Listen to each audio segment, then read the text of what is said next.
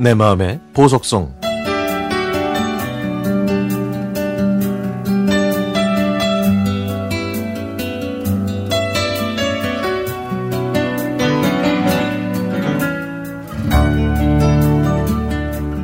저는 몸이 아플 때 생각나는 음식이 있습니다.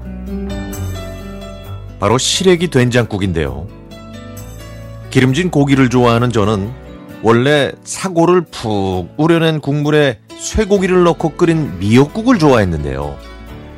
제가 시래기 된장국을 좋아하게 된 계기가 있었습니다.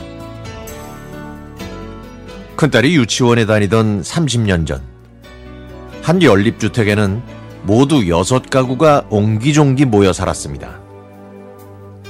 쌀쌀한 계절에 몸살 감기가 심해서 밥도 못 먹고 꼼짝없이 누워 있는데 제 사정을 알게 된 이웃집 호선이 아주머니가 시래기 된장국을 끓여왔습니다. 입맛이 하나도 없었는데도 시래기 된장국에 밥을 말았더니 아, 신기하게 술술 밥이 넘어가는 거예요.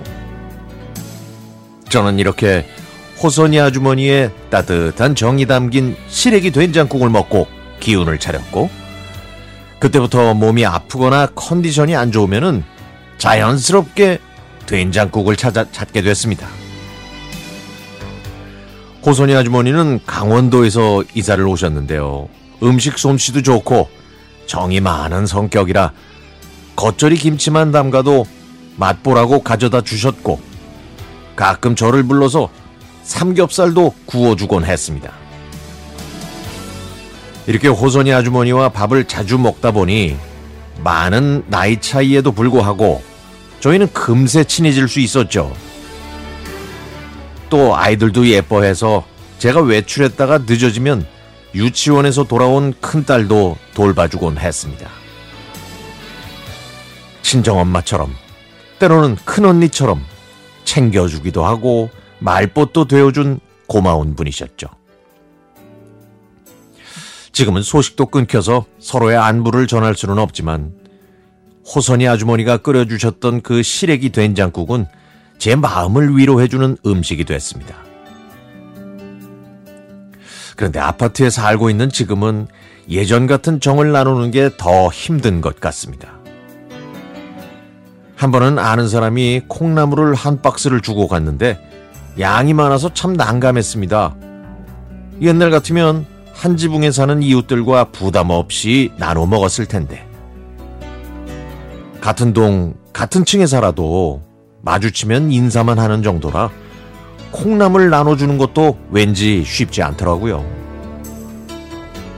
결국 고민한 끝에 위층에 사시는 할머니께 콩나물을 나눠드렸습니다.